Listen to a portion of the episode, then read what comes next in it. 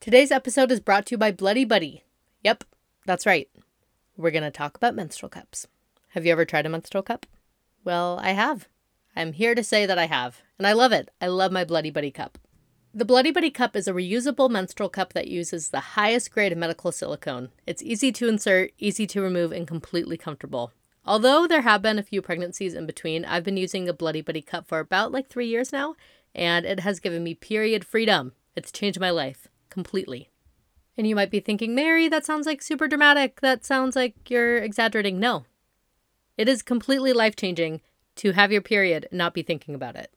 It's completely life changing to have your period and not have to run to the bathroom every three hours to change a pad or a tampon. Unlike pads and tampons you have to change once every three to four hours, you can keep your Bloody Buddy in for up to 12 hours. So not only will you be saving yourself so much time by not excusing yourself all day to go change your pad or your tampon, and so much money by not having to run to the store every month to go grab whatever you need, you'll also be doing the environment a serious solid by cutting down on all that waste because your Bloody Buddy can be used for 10 freaking years.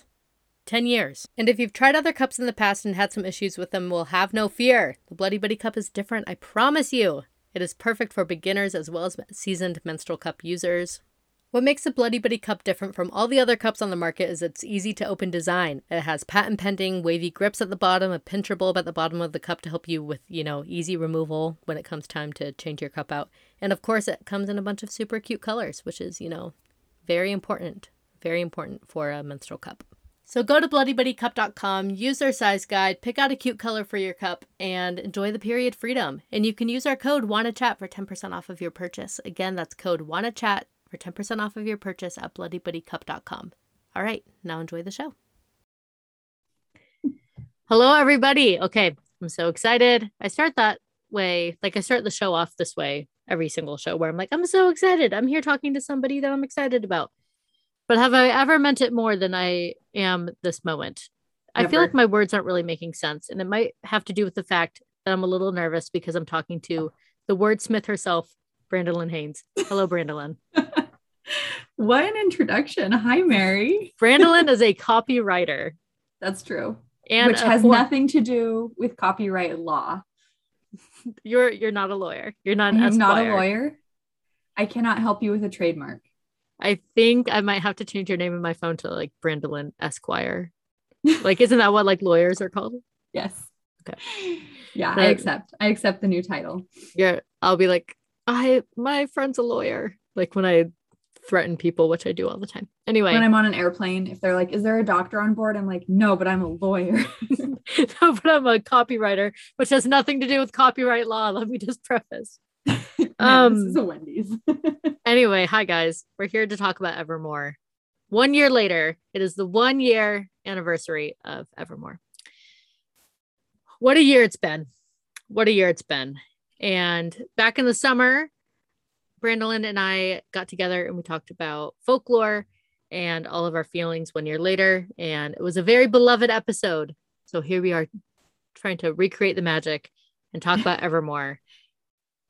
Take me back to this time. Close your eyes. Picture yourself. It's December 10th. December 10th. You've lived through December 10th of 2020. 2020. You've lived through uh, some some hard stuff pandemic wise. some stuff. You wake Honestly, up. It was you, such a strange like. Well, I just felt so lucky that we got folklore. Like that was just so unexpected that it, mm-hmm. it just felt like lightning striking twice. It definitely wasn't like as raw as folklore. Mm-hmm. I was like, okay, we just did this a few months ago, but but also in some ways more unexpected because we had just had one. That's what I was about to say. So I remember like waking up and I like I checked my phone and I had like messages and everything. And I was like, what in the world is going on? Quickly realized another Taylor Swift album and I was shocked. There was alerts set up for her posts because I was awoken in the middle of the night. I I should. I mean, I do think I did have post notifications like turned on, but I'm kidding. I wasn't woken in the middle of the night, but I, it was very exciting. I had like a two month old at that point, And I think I remember like I just missed the announcement. Like I was like up with her at 5 a.m. and then I like went back to sleep.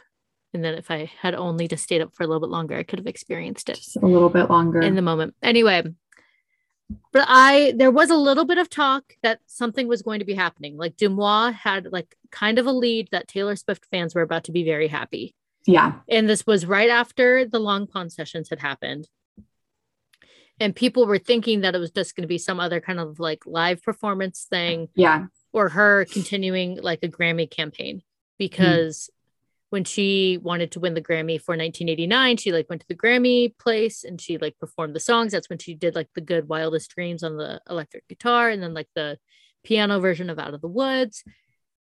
And so that's some what, of my favorite performances of hers. Yes. So there Those was are something like my comfort YouTube videos, like Bad Day, Out of the Woods. truly, or like when she explains blank space. So good. Did you ever discover the how how you get the girl one? No. That one was released like a year ago randomly. Oh. Like like they were holding on to it. oh, I should go Yeah. watch that one. I feel like that song is so unexpected in 1989. Yeah. It's not like Anyways, I don't reach for it ever, but it's it's a fine song. no, I liked it at first because it was very nostalgic Taylor Swift to me. Like it had a very, you know, first couple albums vibe. So at first I was kind of like, okay, I feel like this is like a little, um, little safety net, you know, because it, it was like her first pop album. And I was like, well, here's a little bit of a little throwback vibe. Especially now knowing the red vault tracks, like the um it sounds very similar to the very first night, you know? Like so she Mhm. was kind of like on that track. Anyway, I'm getting off track. I know. But when like there was some kind of tip that Taylor Swift fans were going to be very happy. So the Swifties knew that there was something on the horizon. And I don't think many people guessed. It, like it wasn't like how it is today where somebody thinks that there's going to be the third album released right. all the Well, time. and I was gonna say, I feel like now I've almost gotten jaded with that kind of thing because there's always like, well, these dates add up to this, and it's a Friday, and it's this, and it's that. And so there was a bird that flew across the window April- when she was recording this interview at this time. Like, Mhm. April know, 30th has scarred me for life. And truly, when I think about Easter eggs, especially all the ones that came from like the I Bet You Think About Me video and stuff, I'm like, I cannot remember the last time an Easter egg was right, unless it was right in our face. Like, I cannot. Well, I also think that it's uh well, I was gonna say a carriage before the horse, but I don't think that's the correct analogy. But I remember hearing her say, or maybe it was someone just guessing, that like the fans would guess about all these Easter eggs, and then sometimes she'd be like, Yeah, yeah, that's the one, even if Mhm. it like wasn't something that she had planned. and sometimes I think about that now when people like get all, you know, Yeah. guessy about numerology or um you know making connections and stuff that sometimes i wonder if she's like oh yeah yeah that that would be a good date to Mhm. release like- that or She is a creative genius and she's given us so much. But about the Easter egg thing, I often feel the same way when I'm in like Facebook fan Taylor Swift groups or on TikTok and stuff, and people are talking about how much like Taylor Swift loves the fans. And like, I just know that she's like looking at all of our TikToks and reading these kind of posts and she's just laughing so hard and all this stuff. And it's like, she's probably, she's probably not. She herself is probably not like up at night concocting with like a conspiracy whiteboard right all, all these like Easter eggs and stuff. Like she does have like a team. I believe that like maybe she does comment on people's TikToks and stuff. But Yeah. like I don't that stuff is like so managed. I'm getting way off topic. Long story short, I was shocked and surprised, especially because I didn't think it would happen again. But also when when it, was announced, I just assumed that it was just going to be like folklore B-sides, which one could argue that it kind of was yeah but I thought uh, you it's definitely um different from folklore. And it's yeah it's been said many times and I agree with this. Folklore is a better album, Evermore has better songs. i yeah i would probably agree with that because i feel like I mean, just talking about albums as a whole, like you were just saying about um how you get the girl that it's like not a song that you reach for. I feel like the album as a whole is not one mm-hmm. that I pop in my CD player. But yeah, the songs that I do love on Evermore, I love them very hard. Yeah. Like I I've come to the point now where I don't have any skips on folklore. Like I'll have songs that I'm not in the mood no. for. Hoax still hasn't like grabbed me, but I'll still listen to it. Ugh, and um, Hoax was like my favorite right out the gate. I think I said that just to personally attack you because I know it is your fave. Haha, I still don't like it, Bran. Um I think but, it was the first lyric video that I watched for folklore, kind of randomly. And I was so struck by the lyrics for some reason. I don't know why. I have no like personal connection to that song, but I just thought it was so beautiful. And usually I don't even think sad things are beautiful. I don't know. I love hoax. I stand by it. I will fight you to the cliffside on this. See, like it's a fine song and I don't skip it. But like on Evermore, there's songs where um I don't think I've listened to them more than three times through. Yeah. You know, and we'll get to those. So anyway, I guess yeah. we could just hop in. This okay. will hopefully for brand's sake, um, and my own, you know, I do have things to do. Um, hope I think that this will be a shorter chat uh than our, our um folklore discussion for a couple okay. reasons. Number one, yeah, like there's just more skips on this album. Mm-hmm. And number two, we have less context for yeah. these songs. So it's um very there's only a couple on this album that are like somewhat autobiographical. Yeah. There's no through storyline like how we had in folklore with like the Aug- Augustine or yeah, Augustine is that what few, we named her? Because like what is it? Dorothea and Tis the Damn Season are connected. Yeah, but I feel like that was almost even kind of like an afterthought. Whereas yes, like, I was gonna say, but the ones that are, it's not like a start to finish storyline. Yeah, like there's like, not much, much, much to dig deep into, but then the ones that there are something to dig deep into, there, there's and see there's this is meat. I feel like you have more of that backstory on some of those like deep dive ones than I do. So I'm excited to hear about those ones. I'm excited. So, and then also one last piece of um, missing context is we don't have a long pond session to go off of. We do have the Zane Lowe interview that she did um, for Apple Music, where she went over some of the songs. So we do have a little bit of context to, to go off of, but not nearly like as much as we did with folklore. Um, but I guess we could just hop into it from there. Okay. So track number one is Willow, which was surprisingly my number two most played song on my Spotify Wrapped, which oh. was shocking to me. Do your kids like it? So Piper does love it. Okay the only thing I could attribute it to was that it was the first song on the album. Oh, so yeah. then, like, if I'd play the album, then it would go on. And I think Gold Rush was like my number three song. Yeah. And we did listen to Gold Rush a lot. But I was shocked that like Tis the Damn Season wasn't higher because I listened to that one so many times. I don't I know. Did not listen to Tis the Damn Season a lot. I am not gonna lie. Okay, Willow. We, I have to stay on yes. track. Yes, Willow. And again, not much to say. It's a fine song with a weird video the video was not like that exciting or striking to me. Um, Her, Taylor's videos are very hit and miss in the way where, like, when mm-hmm. they're hits, like, I do mm-hmm. not like the song Look What You Made Me Do, but I oh, will but watch that video. If it comes, if it's on my suggested, I will sit and I will watch. I will say and watch it in its entirety. Finish. Yeah.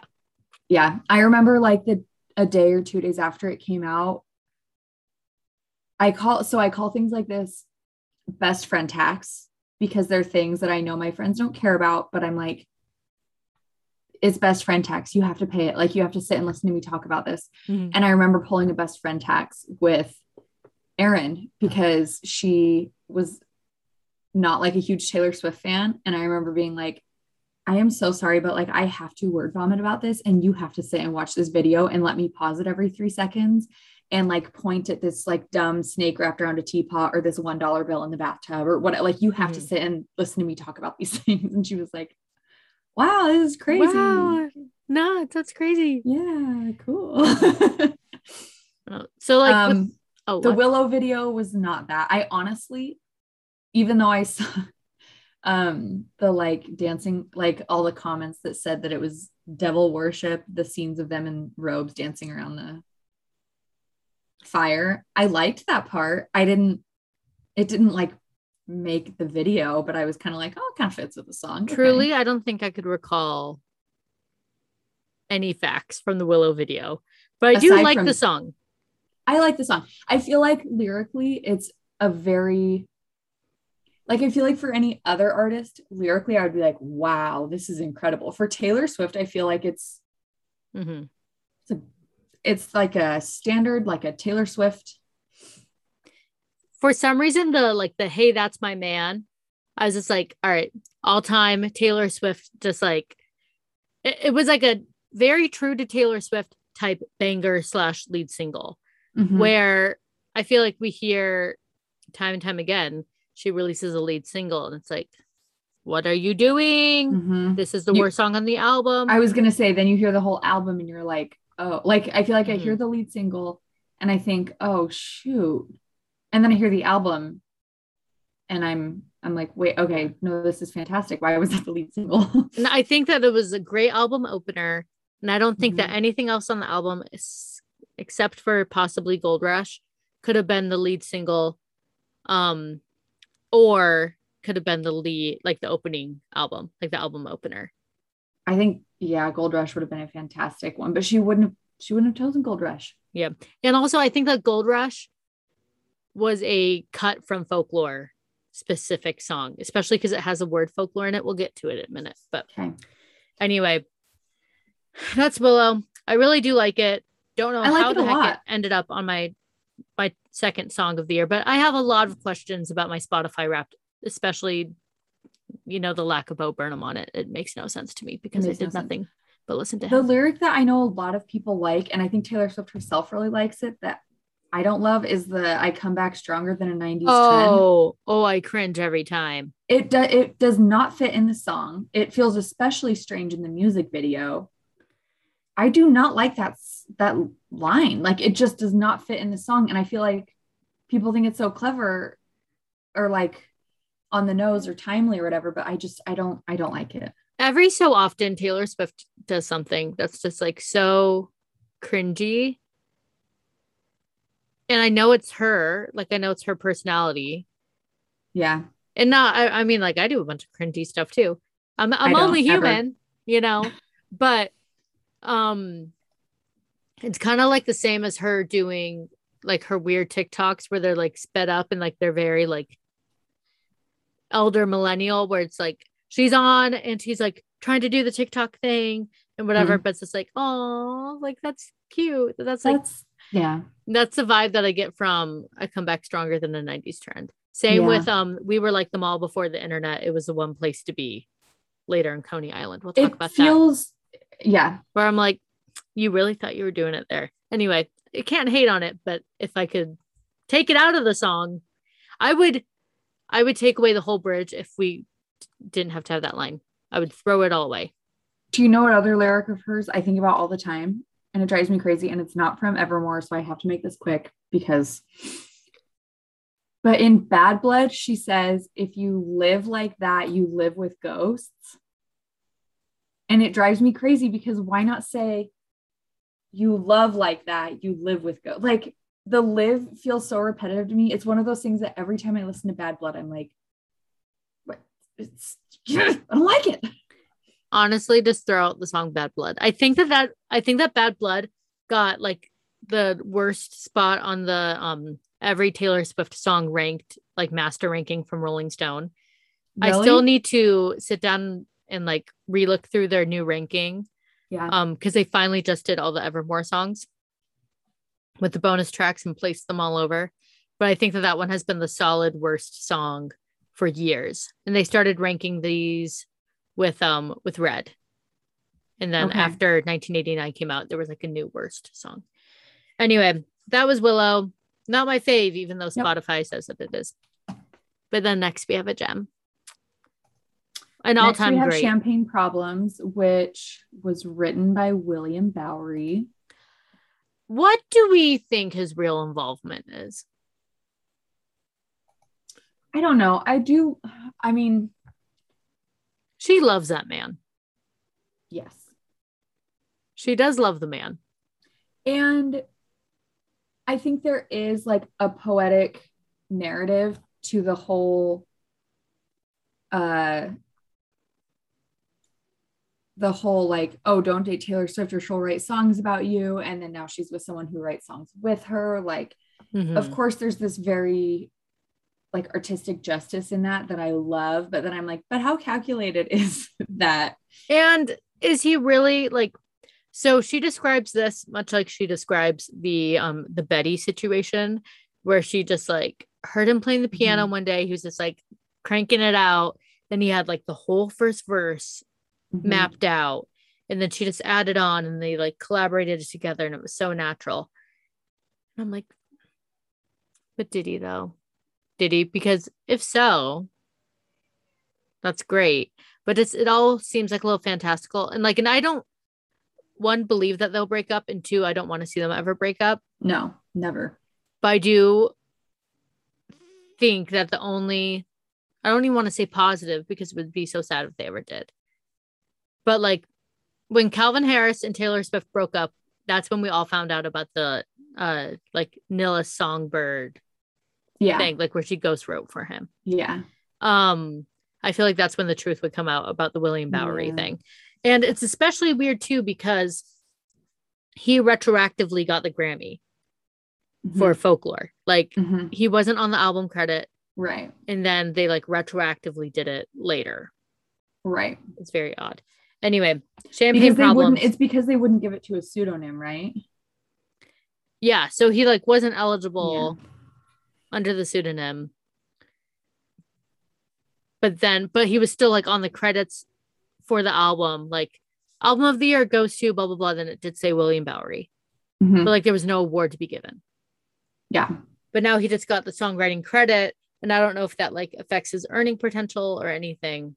I don't know, but Champagne Problems, a beautiful song. Love it. Probably the F word that hits the hardest in her whole entire catalog. Yeah. And I think we talked about that in the folklore mm-hmm. uh, podcast, how like how hard this bridge hits. Um, honestly, the line like your mom's ring in your pocket, my picture in your wallet, like, oh, it just it makes me ache. It's I need a Netflix. Okay, first of all, like I need a Netflix holiday mini series based on Tis the Damn Season. And then I need some kind of something, movie, whatever it is, based on champagne problems. I couldn't handle it, honestly. Like, I don't, I always joke that I like won't watch anything that people say, like, oh, it just made me cry the whole time. I'm like, no, won't go there. Yeah. That's how I'd feel about this. I'm like, I cannot watch some Ernest Chalamet get his heart broken. it would just be Saoirse Ronan just being like on that hill. Have you ever yeah. seen like the fan cams on Twitter? I follow this account or not on Twitter on um TikTok. I follow this account where it's like folklore just like set to movies. There's one specifically for Twilight. No, I have um, not seen these. I know, I know that you don't love that. I like, see. Oh, I don't mind Twilight, but I've seen a lot of Taylor Swift TikToks, but I have not seen these. They are... mash them up with everything. Like I don't watch Gilmore Girls, but like I know the story. Yeah. Like I know like Logan, like I know like enough cultural references. They love to mash it up with Gilmore Girls. They love to mash up champagne problems with um with Little Women. Ah. Uh, they love to mash it up with again like Twilight, love to do Notebook, love to do um there was even one uh, that was Cliff from Bring It On, and Cliff from Bring It On is one of my favorites of all time. I would be very into that. It it's great content, and I will just find a bunch of them and I'll just post them on my TikTok roundup this Thursday on Thank my Instagram. There you go. Anyway, champagne What's problems. What's your Instagram handle, Mary? At I just want to chat podcast. Thanks for oh, asking. yeah. Okay, sure. Thanks. I'll be sure You can also along. find it on uh TikTok where I am slowly going through every Taylor Swift album and saying what each song is about. And people have been loving them and people have been hating them. And when I say people, Okay. I mean Harry Styles fans that uh can't bear the thought of Taylor Swift and him together. Um anyway, Champagne Problems, a beautiful song. Not even one that I feel like I need to see live. Like I feel like this song should just live on the album. She will perform it live whenever she does. I feel like seeing Champagne Problems live would be like seeing Dress live, which I was would have been fine without. Like, didn't necessarily need to see Dress Yeah. live. Like, well, that's a whole separate conversation because the dress performance was very confusing to me. But that's kind of how I feel about Champagne Problems, where I'm like, I'm I'm fine lis- listening to it on the album. Yeah, like I feel like it could just live by itself. Remember when she like didn't even perform all too well that much? Like it was Yeah. just like something that was just like for the fans. We just had like this little version of it.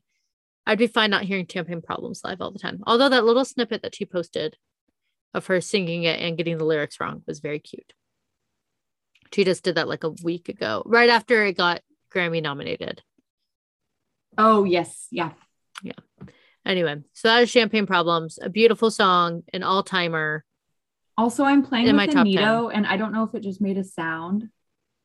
It didn't. Okay, but let the record show I am if there are any squishing noises, I'm playing with a Nito. What which is a would you toy. sorry for yawning what would you be worried that people thought like that you were picking but like what uh Well, it kind of sounded like a fart. Oh okay. I'm like what are you trying to absolve yourself Now of? Like you know hey when you- team just so you know. You know when I've you're like never farted, squeaks, not even and you're like, I'm not farting, and then you try to do the sound again, and it doesn't do it. yes. Now I'm trying to make it fart so you can see what I was talking about, but i'll use my imagination and i'll figure it out. Okay that sounds so sassy. I'll figure it out you idiot. Anyway um let's picture of like a fart sound. I i actually have never tooted in my life Okay. so i don't know. Anyway let's talk about gold rush. Gold Rush. one of my faves one of my faves. Let's start this off with a debate. First of all background on gold rush. It is the only song on the album that jack antonoff um, produced because Okay. during this time he was busy doing lana del rey. Not doing that sounds gross. He was he was making her music and Lorde's um critically panned solar power um which Um, got no love and no grammy noms Uh, okay, Gold Rush has one of my favorite lines in the whole album, what is it which is I was gonna sing it. I'm not gonna sing it, but the I don't like that falling feels like flying till the bone crush. Such a good line. if she was anybody else, like that line would have been like the focal point of a whole song of something. Like it's a, Oh. such a like a prophetic Yeah, line, you know. yeah. But when you're Taylor Swift, it's just like a throwaway. It's just like a I'll just throw Yeah. it in there. Like Yeah. oh, oh yeah, verse two. Here we go. Verse two, fallen feels like flying till the bone crush. Yep. Next. Whatever. um Lyrical genius. But we have to talk about a great debate. Okay. With my Eagles t-shirt hanging, with your Eagles t-shirt hanging on my door. It's Reverse. my Eagles t-shirt, I think. Let me look. my Eagles t-shirt hanging on your door? Yes. Is it a Philadelphia Eagles jersey or t-shirt or the band the Eagles? Oh, I always just assumed the band. See, I've always figured like she's she's in Philly and it's like some kind of football thing. And Swifties are very divided on it. But I mean, I guess you Oh. would never call a sports shirt really a t-shirt. You would just call it a jersey. Yeah. but it's very divisive mm-hmm. like and if you are trying to pin meaning to the song where again this is just one i think that she came up with the concept she wrote a song Yeah. Very rare there's no real autobiographical songs on Right. this album just a few sprinkled in here and there um but placing philly is uh, like a helpful clue and there have been um pictures of one harry styles in both a eagles the band and philadelphia eagles Oh. thing. Like when he was like there for like One Direction like long ago. Like he threw something Okay. on. It's a big Mostly I- debate. I love um when people post the picture of Joe Alwyn with his hair like completely crazy in the wind. Have you seen this? And then they put that lyric over it, though, with your hair falling into place like dominoes. no, but I love that. I love it. I Um, love it. Although I hate that line. Like I don't I don't feel like it's clever. Like hair I- dominoes. It doesn't I I don't know. It doesn't I like it. I like it. Let's debate it. I like the I like the lyric. Anyway, I, think would have used Rush. different I would have used different imagery there. you are a copyright lawyer, so I should respect you. I have passed many bars in my life on walks and I've I've seen was- the bars. that was a stretch. Anyway, Gold Rush, an amazing song. Love The it. mo- the best um like the most well produced song on the album. And again, not a huge Jack Antonoff super fan, especially before folklore. Before, Before folklore, Folklore. I was like, don't let him touch anything ever again. I remember you saying that. Actually, I think you said that in the first podcast interview I was on, which was perhaps you will recall we talked about Pete Davidson before the days of Ariana Grande. We did? I Yeah. don't I don't recall. What did we say about him? What what year would this put us in? 2018? Um I'm like, why was I on the podcast? I was on the podcast to talk about something. 2019. My son was alive. It must it have been a Taylor Swift thing. And now I can't remember what, but I remember we talked about Pete Davidson because I really, really was like fascinated by him when he first joined SNL because he was like the first cast member born in the 90s. His dad died on 9 11. Like I was fascinated by Pete Davidson when he joined SNL and we talked about him. Now I'm gonna have to listen to that episode again because it's been years and I hope it's like still on there. I'll I to know fi- it I'll have to find it. it was um OG. It We was were just, like, OG way ahead of the curve. We we come back stronger than the 90s trend. That's what we do. Um We were like the mall before the we were like the mall before the internet. okay. Anyways, but I remember you say, I think you said that in that podcast interview that um, we were talking about like, oh, we want another album from Taylor Swift, and I remember you were like, but without Jack Antonoff's hands on it. Yes. I um I he's grown on me a little bit. The all too well 10 minute version. Wish it was produced by anybody else. Like that was like my only complaint about it. Like oh, really? I wish it would have just been more of a truer to the original. Although like I don't know anything about music, so trying to make a interesting yet cohesive sounding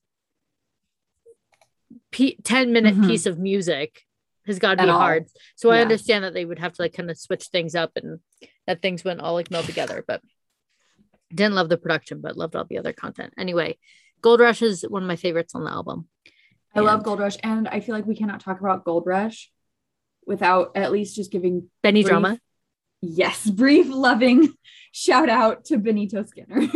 I think about it every time. Him in the trench coat on the hillside looks like a scene from Little Women. In- In the sweatpants. the sweatpants, the pea coat, the hoodie, like the hand throwing, like I can't I can't talk about Gold Rush without lovingly mentioning Benny Drama. A true angel among us. True. a true pop culture icon. I love him. Sorry, He's the team. best. I just yawned. Um, Um, oh, okay. we ummed at the same time. Okay. Next, my favorite Christmas song of all time. Tis the damn season. Tis the damn season, which is not my favorite song on the album. It the opening, just like the opening like instruments, just that guitar, I guess. Mhm. immediately I hear it, and each time I get sucked in. Every single time, I'm like, I'm gonna go on a journey. it makes me feel like nostalgic for something I like have never even experienced. I think that's why I don't like it, honestly. Like, because it's too good at that. And it almost makes me like, well, like I said, I don't usually seek out sad things. And the line, you can call me babe for the weekend. the ending, like I'll go back to LA and uh what is it? Let's see. I'm, I've got the, the bridge I could go I could do without because she did tie in like the whole like to the friends who write books about me if I ever make it, blah blah blah. Like she could have just kept it on the relatable streak, but then she like. But that was the line story. that I was gonna say that kills me is the one that where she says, "The heart I know I'm breaking is my own mm-hmm. to leave the warmest bed I've ever known." Love that part. That's I, like, ugh. Literally, it takes me back every single time. I'm the like, road not taken looks real good right now. Like, there are a lot of lines in this song. It immediately I, like makes me just like remember, like, leaving Provo, where I like went moved after high school, to go like visit back home, and I'd be like, oh yeah, I'll like go go to like these dumb like parties with my old high school friends and stuff and then just like thinking like what would have happened if I would have just like stayed and like what if I just like yeah. kept like kissing this one random boy and like what would have happened to my life and blah blah blah blah blah. Um so like it makes me feel like nostalgic for something that like never happened. In in a bad way in a good way, I guess. I don't know. Mm-hmm. But anyway, it just it paints such a clear it's such a well-contained story. Like I it want is. a a Netflix series about it. Yeah. I or, don't know who. Or an all too well 10 minute version style short film. Yes. Gimme, gimme, gimme. Um, what's uh Lana Condor? Am I pronouncing her name correctly? Lana or Lena? Um, from To All the Boys I've Loved Before. I haven't heard of any new projects on the horizon for her. So I'm now creating this one for her. She gets to start in the Tis the Damn season something. Okay. Whatever it's going to be. Whatever it's going to be. Next up, we have tolerate it. So tolerate it. Um, I have a theory about this one that is not grounded in reality at all. Okay.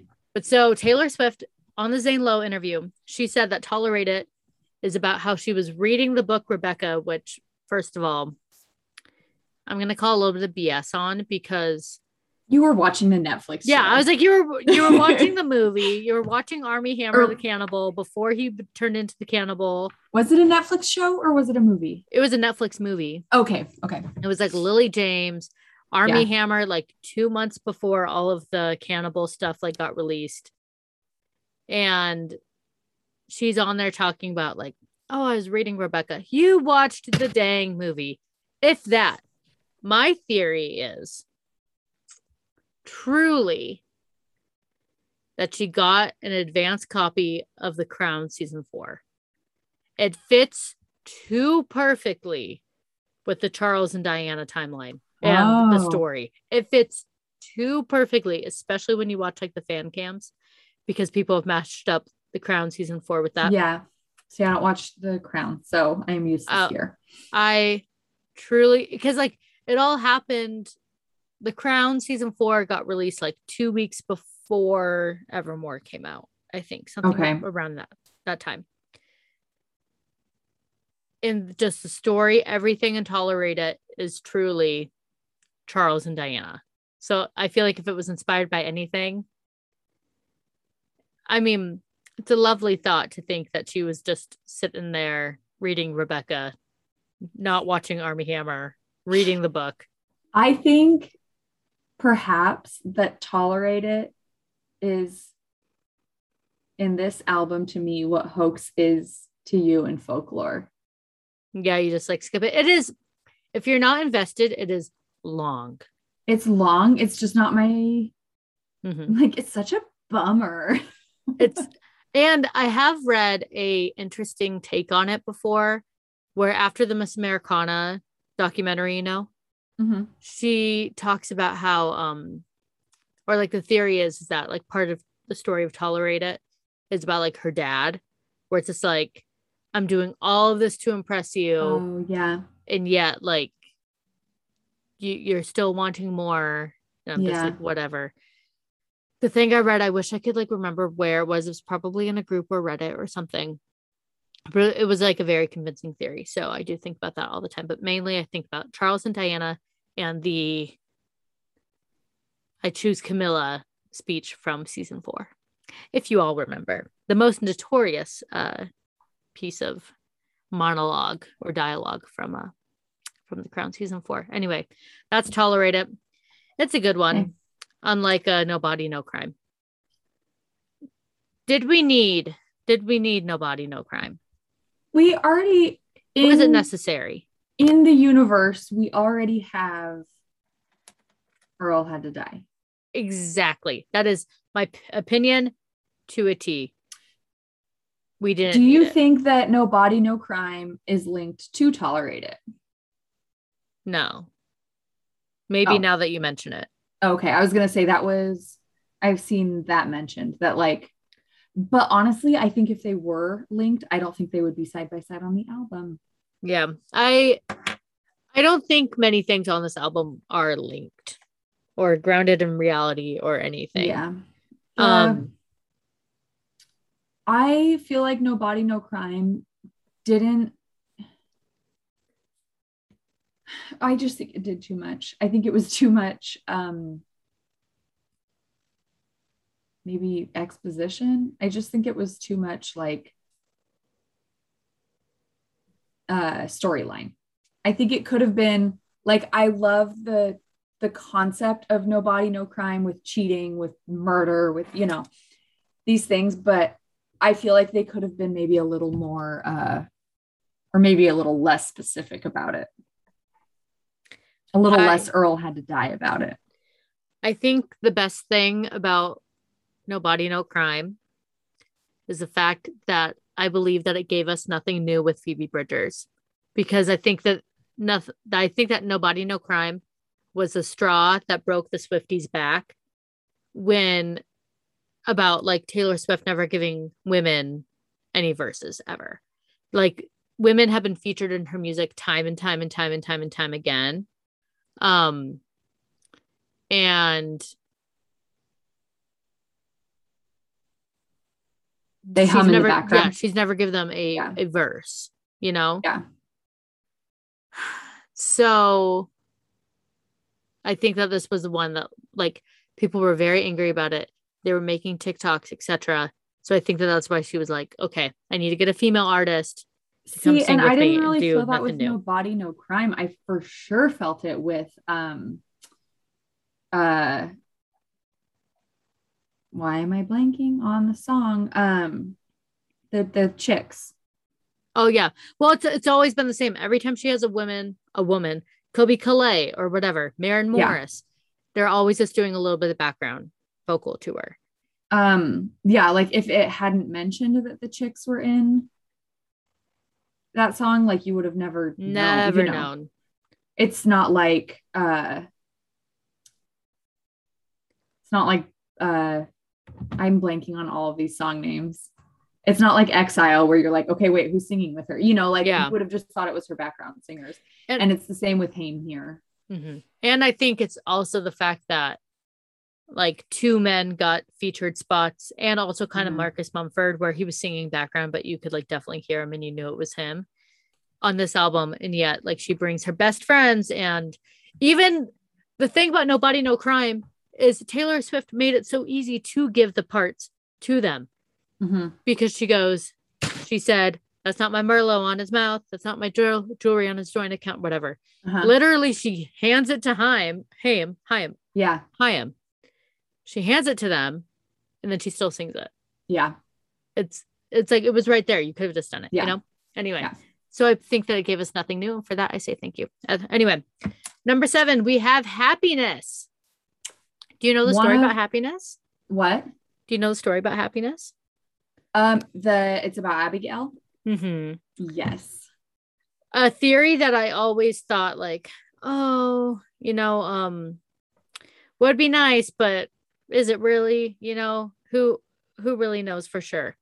Um, but then the the new engagement post like really sealed the deal. So long story short, to recap, Taylor Swift's best friend from high school, Abigail, redheaded Abigail, from the song 15. From 15. She was married. photos of Taylor Swift as Abigail's maid of honor. Yes. She was married for a while. She was with the guy for a total of seven years. And then they mm-hmm. got divorced. So people thought well, and song- Taylor Swift was like, didn't she throw their engagement party? Yeah, like she was there for like she she was at their engagement party, she was in their wedding. Like I feel like she was she was a part of it. Yeah, she was around for a lot of their Mhm. relationship. There's a lot of Abigail appearances and Taylor Swift's like Instagram posts and stuff in And like Miss. Americana and everything. Like they yes, they've remained like very close. Matt the photographer. Mhm. So they got divorced, and everybody did kind of assume, assume that this was about Abigail. And then Mhm. Abigail just got recently got engaged again on November 25th and wrote, Thankful for my man, my life, and this happiness heart. Happy Thanksgiving, y'all. And that ties into the line, There's happiness after you. Mhm. So, anyway, it's very sweet. The song is a little long. I love this song. It's a little Um, long, but I do like it. I love it. I love it. Um lyrically, it has like a personal like soft spot in my heart and with like different people who I've talked to about faith transition things. Mhm. Um so I've thought about it in that light a lot. Um I really love this song. I I think it's really beautiful. Um I um and I love the bridge in it. I was And again- just going to say the bridge is rough. It's another like to one. It's another one of those songs where like if it was anybody else, she would take one of those lines and construct the whole song in it. But this song is just full of throwaway lines that are just Mhm. a Tuesday for Taylor Swift. Like it's just normal. It's like Yeah. I guess that's what I get for seven years in heaven. Like I- Yeah. it's so you know not to pin two women against each other or whatever but if this was like a Katy Perry song one of those Right. lines would have been like the lyric of the song Yeah. and this one there's so many to go over Dorothea a song I've listened to maybe three times I don't Oh, need it really? Oh I can't listen to it I like I don't even like it at all Oh, I don't. I, I. I mean, for sure, it's not my favorite, but I like it. I think it's sweet. Um, I love the line about the pageant or skip in the prom just to piss off your mom. It- I like that line. it, it's cute it's like uh that scene in Glee I mentioned this the last uh my last podcast did you ever watch Glee Uh, in the beginning, not near the end. there's that scene where uh they're all like performing in the library trying to like get in trouble. Like they want to be seen as like bad kids. And so they like did some like sexy song in the library. And the librarian just strolls over and goes that was very cute. That's uh that's how i feel about dorothea. Like okay that was very cute. You, you should perform that at my church. That's what she says. Oh my Um, gosh. anyway that's my review of dorothea Um, do you think it's linked to Tis the, Tis the Damn Season? She says it's it's linked to Tis Yeah. the Damn Season. Maybe it is. I would have Yeah. to listen to it more to to really run those parallels, but I have no desire. Yeah. And I mean, I just think I think thematically, like they're similar. There's Mhm. you know where there's kind of a small town, someone who's left, someone who's you know and she says that the like that's what it is about. Yeah But I've really gotten to the point with Taylor Swift where I used to listen and listen and listen and listen and listen to her music until I loved it all. And then I think around Reputation, when I like decided I like I just didn't like Reputation. Like there was a lot of stuff on there that I just didn't like. Where I just decided I love enough of her stuff. So if it's if there's something that I just Right. don't like, then I, I just don't like it. and then I'm done with it. You know? yeah. Anyway, so that's how Um, I kind of feel about Dorothea. Well, and you're, I know you're impatient to get to Coney Island, and that's fine because I don't know anything about Coney Island, Mhm. and I'm ready to talk to me about Coney Island because I it's like it's not going to skip for me, but it's not like Coney Island is a rich text. okay, hit me. This is so we're what? We're nine songs into the album at this point. And this is the first one that we could even look at and say it's autobiographical, unless Right. we're to infer like the weird tolerated dad connection. But other than that, nine songs into the album, she hasn't mentioned her real life once. Mhm. Coney Island. I pulled up the lyrics. Um the uh the overarching theme is that she's reflecting on past relationships and past things that have happened to her in in various relationships. It's very um Tom Hiddleston heavy. And Okay. like he gets verses dedicated to him, and then later on, other people just get like lines thrown away. Okay. Um, There's a birthday party mentioned, so I'm always like, okay, did someone miss our birthday party? We Yes. know. who could it be?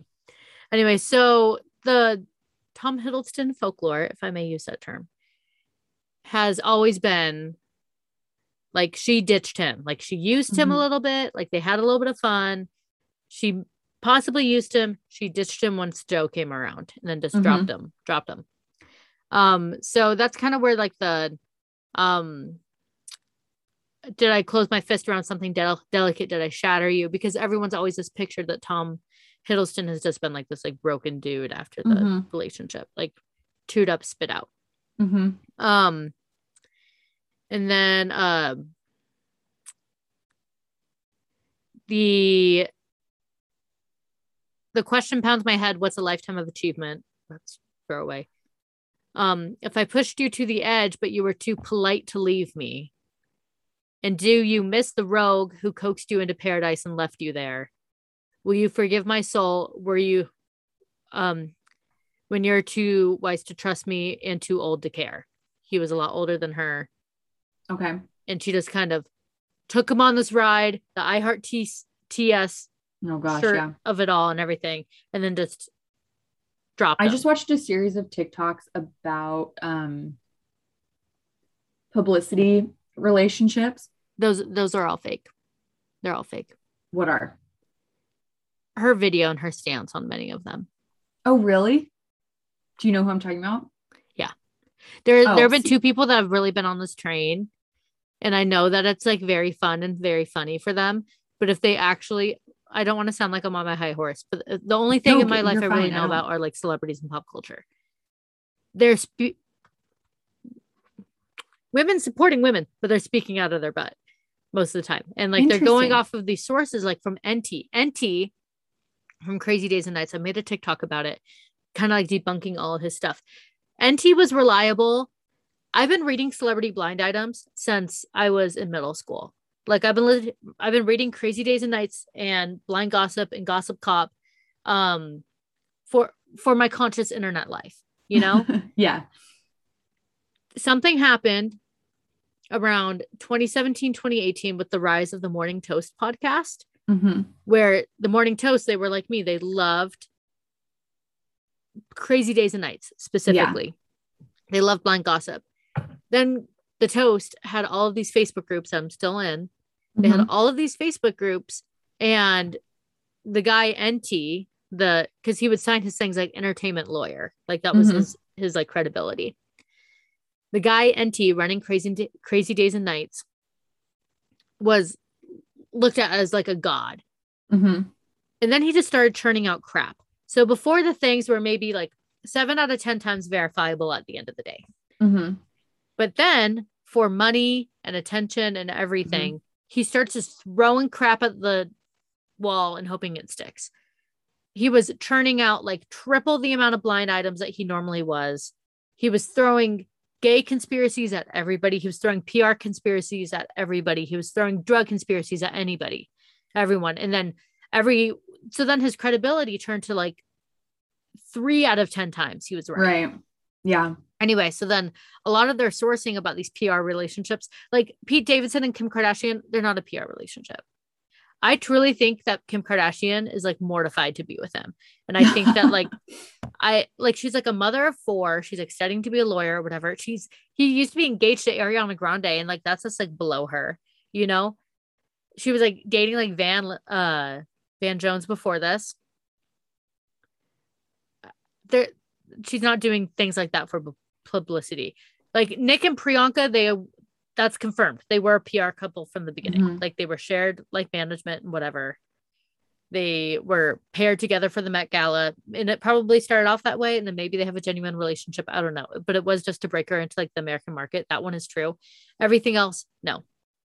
No. So the main thing though that that made me that they pointed out that made me that like just kind of made my wheels turning that I honestly just hadn't thought about before. And I know this is probably very obvious to someone like you who is like a connoisseur of this kind of thing because I am I don't follow a lot of pop culture um by my own admission, but um mostly just how much a couple is photographed that like that she pointed that out that she was like um like how many photos do we have of Taylor Swift and Joe Alwyn? Like they're very few and far between versus how many we had of Taylor Swift and Tom. Like but I feel like so, there's so much context that goes into it. Tom right. and Taylor were pre Kanye call. They were right. pre Kanye reputation. Yeah, she was still in her like hosting Fourth of July party, like and and that was like still squad time and everything. So mm-hmm. like yes, like maybe there was a PR aspect to it where they were both yeah. like we're both two celebrities and we can capitalize on this, but I don't mm-hmm. think that there were like two managers in a room somewhere twiddling their thumbs and right. forcing them together like voodoo dolls. Yes. I would agree. Yeah. Well, I mean, I don't know enough to have like a firm stance. Mostly just from the just from thinking about like how much they were photographed together is like interesting to me that I'm like that like thinking about that then versus now, I guess, and mm-hmm. just mm-hmm. like you said, context. But um anyways, yeah, that's that's what I keep thinking about lately whenever like Tom Hiddleston comes up. I'm like So then there's like another Tom line where um after our favorite the mall before the internet. The mall before the internet. Uh the mischief that gift wraps suburban dream. Sorry for not winning you an arcade ring where it's like sorry that like you weren't the one I ended up choosing in the end. Like sorry that like you didn't get the prize. Bummer. Um but the bridge is where it gets really interesting. Okay. I'm going to go off facts first and then I'll go into my my theory okay. about one of the lines. Um so or I guess I'll just go with my theory first chronologically. So, in this bridge, she she references a bunch of her old songs and a bunch of her okay. old exes just in this one bridge. Um, the one this line no one's ever been able to like pinpoint it down, but I think the were you waiting at our old spot in the tree line by the gold clock? I think that this one is a callback to Drew from Teardrops on My Guitar, like her very first like oh okay whatever because there's this old MTV um like interview thing of like walking through Taylor Swift's high school and stuff. There's this like huge like clock tower. Um, oh, okay. And like she talked about, she's like, this is where I go when I hang out with my friends. Um, like we all like meet up like before lunch, and like this is where we meet up, and then like we go over wherever. Um, and I think that if she she's starting this whole list of like, okay, like this whole bridge, starting with like the X whatever that started right, like all songwriting, X, like ground zero X. yeah. yeah so the were you waiting at our old spot in the tree line by the gold clock? Did I leave you hanging every single day? Um, and then Jake Gyllenhaal, were you standing in the hallway, say, hallway, with, with a big, big cake, cake, happy birthday?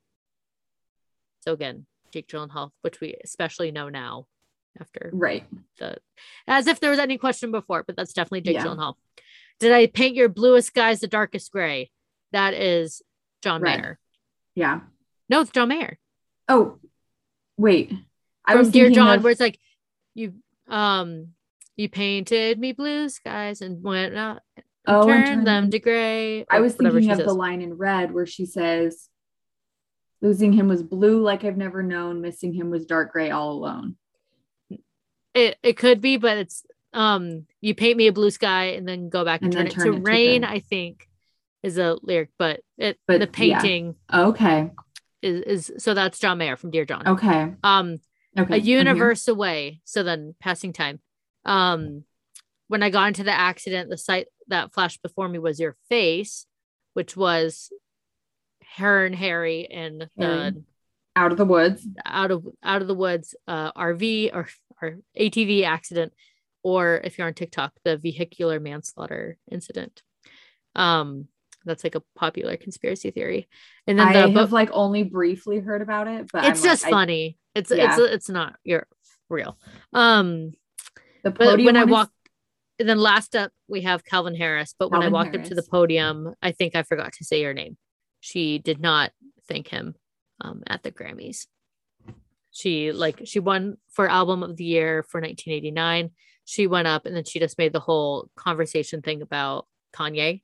Like she went up and she said, and if this um like and I want this award to show that like if anybody ever tries to take credit for your talent or your accomplishments, remember, yeah, that line, and she didn't mention him there. And then there was well, another notable time. Recently mentioned her. Yeah, and she did mention him at like there was another speech where she mentioned him and yeah, he, like an iHeartRadio something yeah. or another. But basically, she forgot to mention him, and he had like later said that like that hurt. Okay. Um. So the uh, but when I walked up to the podium, I think I forgot to say her name. Um.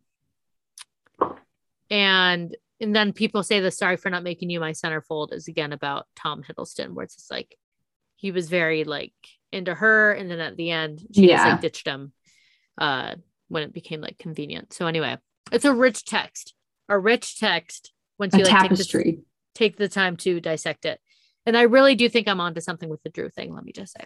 Let me just say.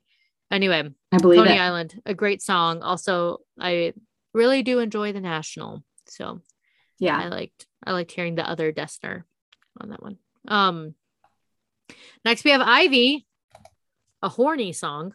No other way to say it. Uh, it's a good one, I guess, but it's just another like. I like. It. I actually prefer the clean version. Have you ever heard the clean version? No. The lyrics that she has to add in to make it clean add this whole other like life and meaning to the song. Oh, I, I really need to look like, it up now. I um yeah, let me look up the clean lyrics just like so I could read them. Um like instead of saying like it's a sorry guys, I like I don't swear that often. Um the uh where it's like the instead of saying like G G G G D. Okay. Oh gosh, gosh, darn. gosh, gosh, damn! It's really like the God part. I'm like refusing to say. That's fine. Um. You can, anyway, this is your podcast. It's my uh podcast. So instead of saying like, "Oh yeah, it's a fire," it's a GD blaze in the dark. She goes, "It's a violent blaze in the dark, and you started it." So yeah, it's a war, and instead of saying it's a GD fight mm-hmm. of my mm-hmm. life, um. So yeah, it's a war. It's the fiercest fire fight of my life, and you started it. You started it. Oh. Um. And and then in like the verse it goes oh i can't my pain fits in the palm of your freezing hand taking mine but it's been promised to another oh i can't so instead of so to me it sounds more like i'm cheating i can't do it i can't do it but it feels right to me right now so I'm oh instead of the first it's a, yeah instead oh, of saying like okay gosh damn sorry guys i'm i'm just i'm it's your podcast you can say podcast. or not say. i just want to i just want to um the I can't like it adds like so much extra meaning to me or instead of like the the gosh, mm-hmm. gosh damn or whatever like that just makes it sound like she's vibing and she's like oh I like this but the yeah. oh I can't makes it sound yeah. more like I know that this is wrong but I'm just gonna roll with it because I think it feels right right now so I read which again I think well I think you said at the beginning of our conversation that you feel like some of the like connections between these songs are more of like an afterthought or like stretch. Mm-hmm. But I saw one thing that said that they thought that it was like this would be the well, I guess it would be no, not Este's point of view. It'd be the mistress's point of view in mm. um, No Body, No Crime. In No Body, No Crime. It could so, be so that would be like three not three friends i guess but that would be this would be the mistress no body no crime would be mm-hmm. the best friend and then tolerate it would be the wife um but again i feel like that fits as an afterthought not as the yeah. like intention like, i i think in the nicest way possible that if taylor had meant it that way she would talk about it because she'd be pretty proud of it mm-hmm. um because like if she's willing to talk about the like the loose connection between Dorothea and Tis the Damn Season, Mm-hmm. I feel like she'd be like, oh, and then there's another trilogy, guys, between Yeah. this one's like best friendship and this and Between- the mistress and Este. Yeah. yeah. and like and we don't get to hear the man's perspective this time because it doesn't matter, whatever. He is. Yeah. But also, I don't know. Have you ever listened to the Dolby stems of any Taylor Swift songs? Mm-mm. So if you have Apple Music, which I don't, but I hear these things on uh on TikTok TikTok all the time. There's this feature on Apple Music, and you can find them on YouTube, where it just it pulls all the harmonies. So you're listening to these songs and they sound completely different. And listening to Oh. the Dolby stems of Ivy, where it's just like the harmonies, it's a it's a new experience. It's beautiful. Oh, I want Beautiful, beautiful. And, amazing. It made me appreciate the song way more. Anyway, next we have Cowboy Like Me. throw away. It, it grew on me. I like it. Nah, It doesn't mean anything. Like I don't like it. Mostly, okay. William is a- Bowery allegedly read it, wrote it too. Eh, eh. Yeah, I don't. I feel like there's a lot of like, like I know that Taylor Swift has said that she has like notes in her phone where she writes clever turns of phrase that she wants to use in a song or whatever. Mhm. And I feel like this is just like a list of them, like tricks up my sleeve. Yeah. Uh, I mean, cowboy like me. The um, let's see. There's just a few lines in here that I'm just kind of like, I feel like you just like wanted to use that Mhm. line.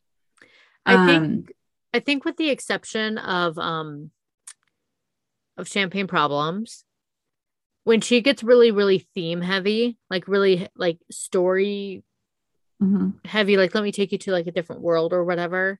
mhm.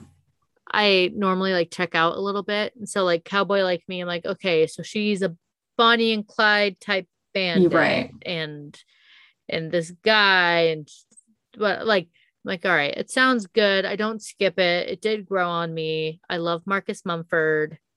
So that was the other disappointment is that obviously I love Mumford and Sons, right? I'm like a, I'm a lady in my 30s. Of course, I love Mumford and Sons. Um, so that was like I wanted, I don't know, I wanted more Mumford. I always also, I wanted better lyrics from a Mumford and Sons collab. Yes. Give me better lyrics. Anyway, that was a cowboy like me.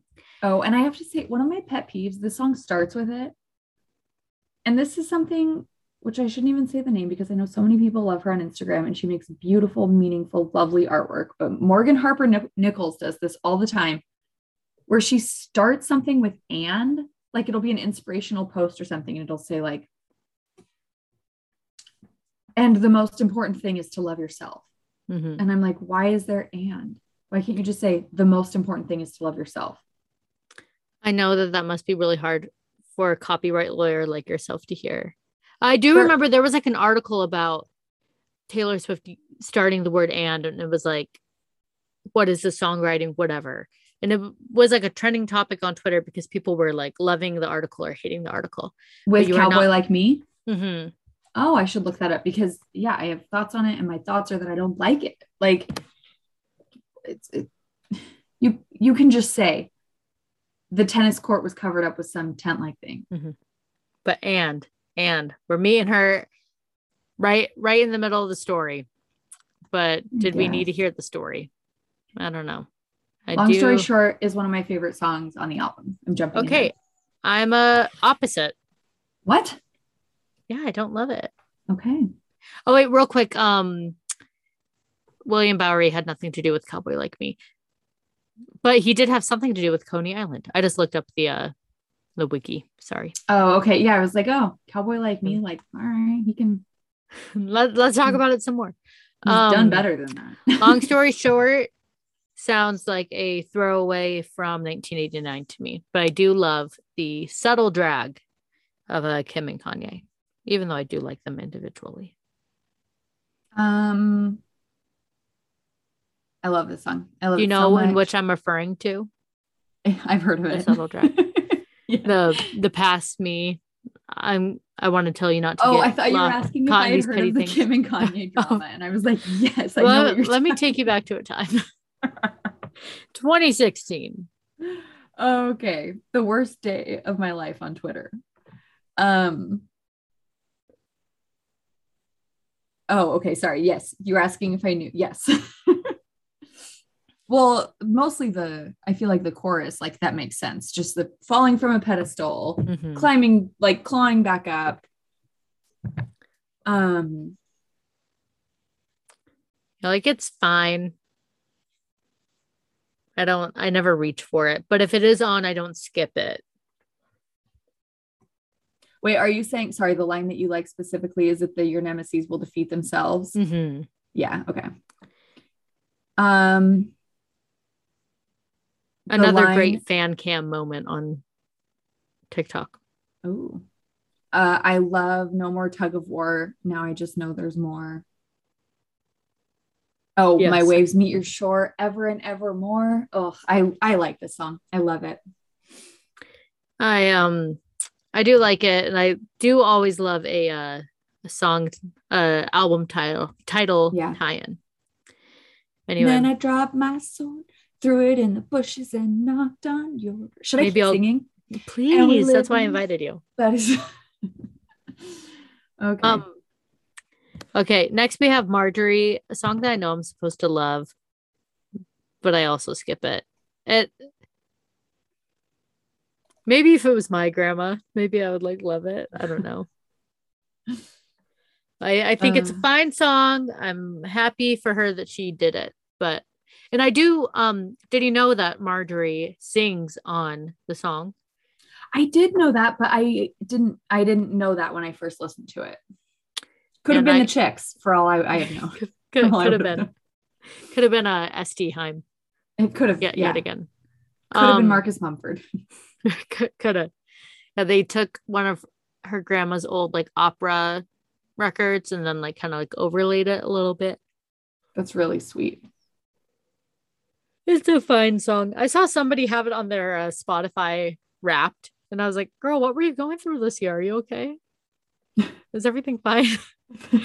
I like I truly like went on her Instagram and I was like, "Did she lose a grandma this year?" And I like scrolled through. Nope, Nope, she just loved it. It's a banger, a banger in loved her book. Um, where's the line? Sorry, this is part of having me on the pod to talk about a CD. I have to find my favorite lyric from each song. Um, not every song, but um, I should have asked you how to be. I love that line. Um, I do a love like of- the oh what I think a lot of us feel that way when we like lose a grandparent. Like Mhm. asked you to write it down for me. Yeah. Asked you how to be. Like I think that's really beautiful. Does Taylor Swift have cousins? I feel like we would have heard from them by now. I, yeah, I have no idea. Does Sometimes Taylor I forget she has a brother. Does Taylor Swift has cousins? Uh I'm seeing Taylor Swift. What it's really like to be Taylor Swift's second cousin. Her and Katy Perry are ninth cousins, but aren't we all? Aren't we all ninth cousins at some point? Um, does not seem like she has cousins that I could find. That's something me and her have in common. You don't have any cousins? No, I don't have any cousins. Oh. But I'm really quirky. I'm really quirky like that. Anyway, um, Mary, you are so quirky. I'm really quirky, really unique. Uh, What's that I like? I haven't done. this is gonna sound really wild. Okay. I started listening to Christmas music before Halloween Day. What? I yeah, like uh, before Halloween, I like I couldn't even wait. You know, You're I'm just so I'm really quirky. quirky, really original. I hate the word moist. okay, wait. Tell me. Pizza is my three, life. What's your favorite season? One, two, three. Winter. Is that what we're supposed to say? Fall. Oh, fall. anyway, this is something that Brandon and I have joked about before. Sorry, team. Anyway, Marjorie, why I was wondering if she had any, any cousins was Taylor Swift. It seems like she got all these heirlooms from this woman. Was she the favorite grandchild? oh, yeah, she was. But if she's the only girl grandchild, then that's an easy, easy competition, you know? Um, anyway, that's Marjorie. Next, is it closure? Let's see. closure. A song that I liked initially, and now it's just hard on the ears. I would love it's why I want a long pond session from her because I need um a a non pots and pans banging edition of closure. Yeah. Also, I feel like so many of her like so many Taylor Swift songs are her closure. Mm-hmm. And it's like interesting to hear her being like, I don't need your closure. like people think need, I don't that need the it's last a, word from you. Yeah. People think um, that it's about Calvin Harris. Um, especially when she like puts on the British accent, like, yes, I got your letter. Yes, I'm doing Oh. better. Um, but I am as somebody who like is always talking about what every Taylor Swift song is about, I'm very firmly in the camp that even when they're not these concept albums like Evermore and Folklore, that she just like writes stuff. Like she just kind of comes Yeah. up with an, an idea and then writes. So Yeah. I don't know. Yeah. She mentions um drinking beer in the song, which is a variation for Taylor. I feel like usually if she's going to talk about drinking, it's wine or champagne. So that was kind of an interesting one that the I think mostly just rhymed with tears and beers, but But we appreciate it no- nonetheless. Taylor Swift is having a good time. she had a beer. She had a beer. um the other day I never mind, never mind. I'll save it. Have you ever I don't even know what movie it's from. Maybe it's just something that me and my all my like high school friends said growing up. Like whenever we would see somebody stupid, like an underclassman doing something stupid, we'd always say, I remember my first beer or something. Like we'd always say that. Oh, that's funny. I like that. I said that in front of my friends the other day because we just saw somebody acting really stupid. I guess, ah, I remember my first beer, and they were like so concerned. And I'm like, oh my gosh. You're like, no, it's like Uh, it's a joke. well, uh, like it's just like it's a joke saying like, oh, they must be like a lightweight. Like this must be like their first time drinking, you know, My because they're favorite- acting dumb. when there's like a that's what she said thing, I always say, Oh, that was my nickname in high school. And the number of people that are like, Really? How? How was that your nickname in high? You know, I'm like, Oh, that it's a it's a joke that my nickname It's- in high school wasn't actually, you know, it's um whole or I don't know, something stupid like whole. I'm glad that nobody in high school called you whole. yeah. Anyway, next let's talk about Evermore featuring Bonnie Um, Bear. A song I really like. Evermore's really beautiful. I think it um I think it uh thematically I think it it meshes very well with um I Mary, my brain is fried. I need like the folklore album like track list now. I don't know. The only thing I really take away from Evermore, other than that it's a pretty song, is just the fact that it has a jump scare in it, which is a Bon Iver like coming in and completely changing the song like halfway through. Like you're you're on this like low wave with Taylor. You're riding Yeah. the Taylor wave. You know that he's coming in, but you're Yeah. thinking it's just gonna be much of the same, and then it just goes dun, dun, dun, cannot think of other ah, Yeah. Um, and it's truly like like when you're in sixth grade and you open up something and it's just like there the red dot and then it like It's like a card. is the exorcist Um, coming up But I mean, I felt the same way about Exile, where it was like, what is this? Like his part felt so the step right out yeah um okay i feel like evermore uh links to this is me trying. Mm, i could see it. Just like thematically just the Mhm. um i don't know.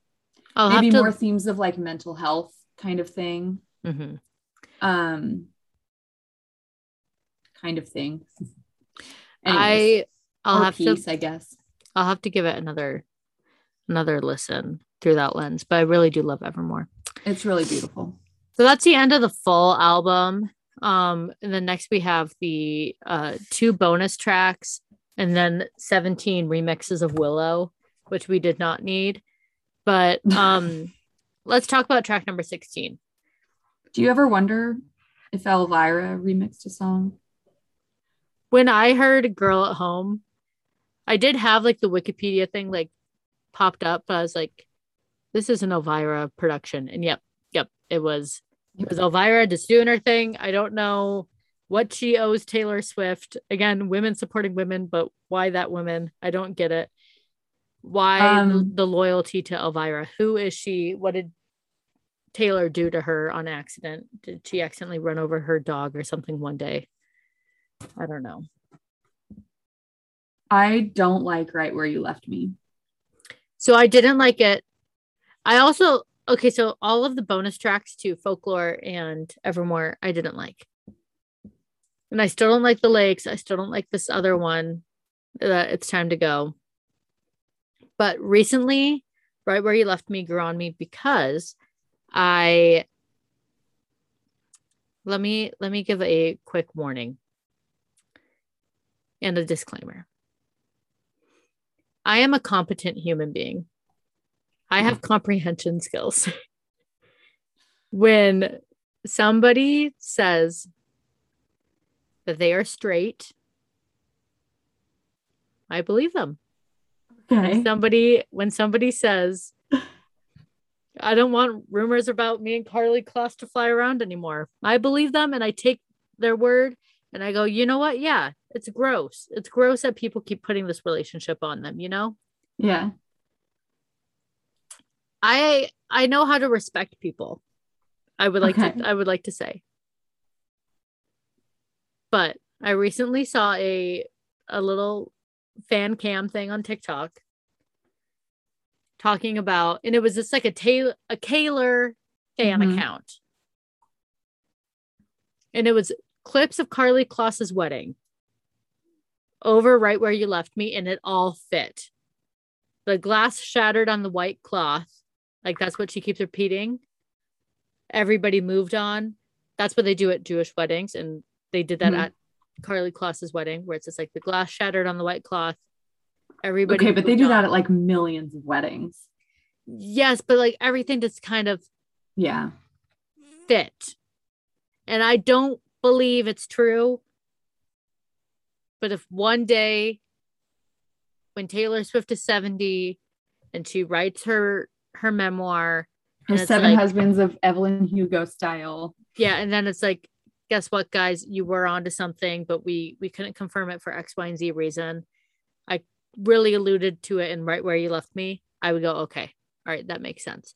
I've never believed that if she was to come out, it would be via song. Mhm.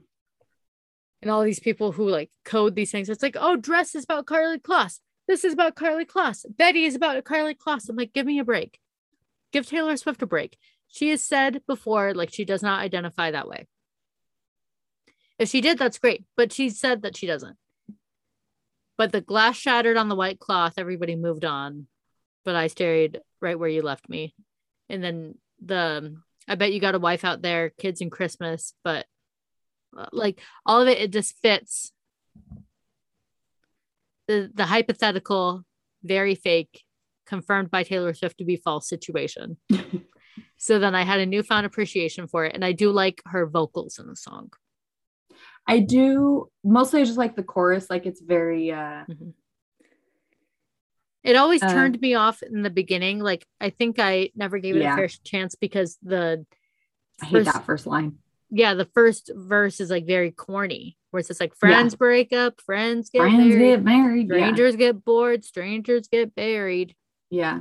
it's like okay thanks toby keith i don't know Yes. but but it recently grew on me right where you left me is a good one it's time to go i know she was very hurt by Sc- scooter and scott Mhm. You think? I don't i don't need her to really talk about it via song that much anymore like it seemed like um, my tears ricochet was such a perfect way to to phrase it and mad woman and even Yeah. hoax like it was such like a Mad these are my was- feelings Yeah. I'm going to cut you like a knife. You effed me over. The world should know about it. Yeah. And then six months after the fact, to be like, I have a couple more ideas about how uh, Scooter Braun screwed me over. Do you like that song? Do I know? Yeah. Okay, then that's where where we'll leave that. I'm like, no, I'm What is what is your favorite on the album? Oh, Mary, you're not gonna like it. Is it Dorothea? No. I'm pulling up the track list just to make sure. No, Marjorie? it's probably huh? Is it Marjorie? It's probably long story short. I appreciate that. It's just not the song for me. I appreciate it for what it is. Unlike Dorothea, where I'm like, I don't appreciate this for what it is. I don't want it. Is yours Coney Island? No, Gold Rush. No, Gold no, Rush. no, no, no. Tis a damn season. Champagne. Tis the damn season. Oh, that's right. Okay. And then 'cause you said you were champagne sup- problems. Mm, I'm gonna put sorry, that was bad audio. Let me rank it. I'm gonna say Tis a Damn Season, Champagne Problems, Gold Rush, Coney Island, um, Tolerate It, Evermore, Happiness, everything else. I feel like our lists are like an inverse of one another. let's I- see. I love, let's see. I'd probably go long story short and then happiness. And then gold rush. Three fine songs, and I do love Gold Rush. Yeah. I just need to get to the bottom of the Eagles thing. Once I can get closure about the Eagles situation, I'll be a lot happier. I don't need your closure. Yes, I got your I do. letter. I'm doing better. I Okay. need the closure. I need the closure. It cut deep to know you. Right. And now. if you were to cut um two songs, what would you cut? Um, I would for sure cut Cowboy Like Me. Um, I'd probably cut Cowboy Like Me and No Body, No Crime. Okay, solid. And would you what's one folklore song that you think you would switch out for an Evermore song? Um, I would probably take out.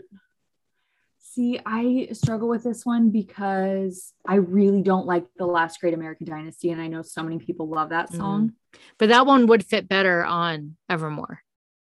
Yeah, I would. I would honestly probably swap Last Great American Dynasty and like Gold Rush.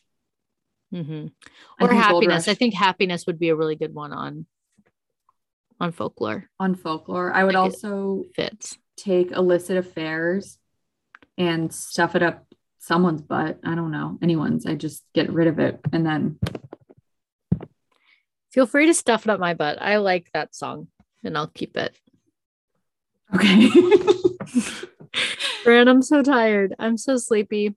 Anyway, is there anything else we have to talk about to chat I don't about? think so. I've been saving these four chocolate covered cinnamon bears because I already ate one or two while we were talking, but I didn't want too much chomping. I didn't know how much sound it was picking up. So You're a dedicated podcaster.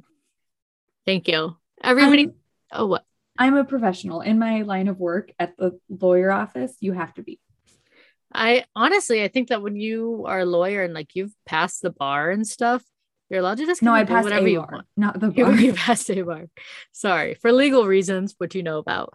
You for passed a legal bar. reasons, which I do know about for uh, trademark uh, purposes as an esquire, because I work as a copywriter. Um, I passed I passed a bar um, a while ago, I'm proud of Um, you. I've been so. but I do have to operate as a professional. Yes. Um, but I think if you are a lawyer, you're allowed to eat whatever you want in your office. Anyway, everybody, thank you so much for listening to today's episode of the I Just Want to Chat podcast. I'm Mary. Brandon, do you want people to find you on the internet? Oh, sure. They should because you have such cool thrift shop videos. Not and that makes it sound like you're doing like Macklemore tri- tributes. Can I talk about that sure. for a second? Because the other day, my dad came over to help me with a gardening project, and I truly do mean one second. And he goes, "Hey, Bran, you're gonna love this. There's this this new song out about shopping at thrift stores." And I'm like, I was like, "No kidding? What's it called?" I thought there was like a new song. He's like, "No, it's by this guy named uh, Macklemore." And I was like, "Wait, Dad, that song came out like ten years ago." That song was definitely out when I was in high school, like 100. He's like, oh, it's it's a crack up. I heard it on the radio. Anyways, total um, crack up. My daughter listens to the Kidz Bop version all the time, and lately I've been doing like a clean out of everything, like preparing for Christmas, Mhm. influx, whatever. And she was like hating that I was throwing any of her toys away, like hating it. And then I told her, I'm like, these are going to a thrift shop. And she got so excited. She goes, The thrift shop? She goes, like, she's just very excited. Um, aren't you all glad that I told you that story about my four year old? so I Nobody made cares about your kids, Mary. this year to thrift all of my clothes. So I didn't buy any new clothes this year, and I thrifted all of them. And now I make reels about all the crap that I thrift.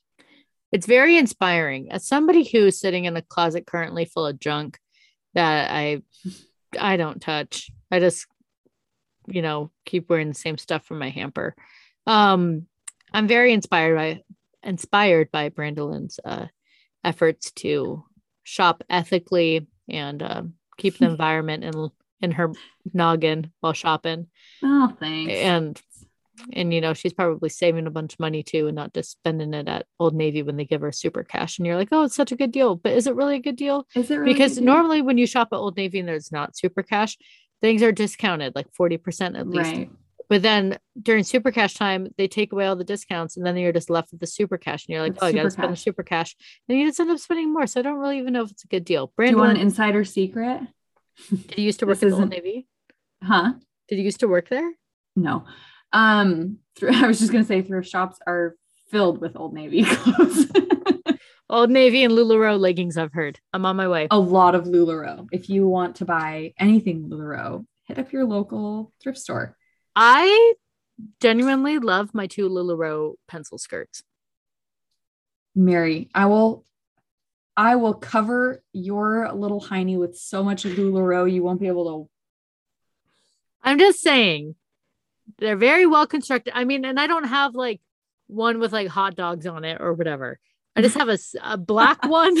I just have a black Lularoe pencil skirt and then like one that's like a very subtle, classy Yeah. floral that I got both from like clothing swap situations. Or no, one of them my friend Elizabeth sent to me. Anyway,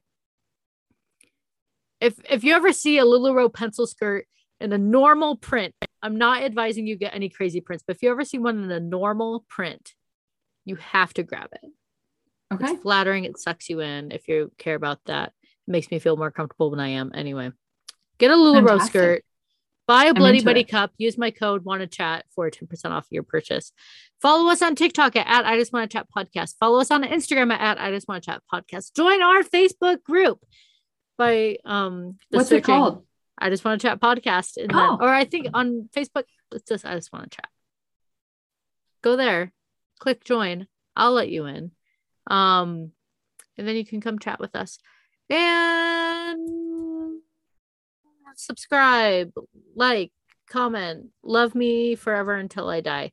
Find Brandilyn on the internet by going to at The Brandilyn. the Brandilyn. Spell it out, sweetie. B R A N D I L Y N. I'm surprised that you weren't able to just get Brandilyn handle at Brandilyn.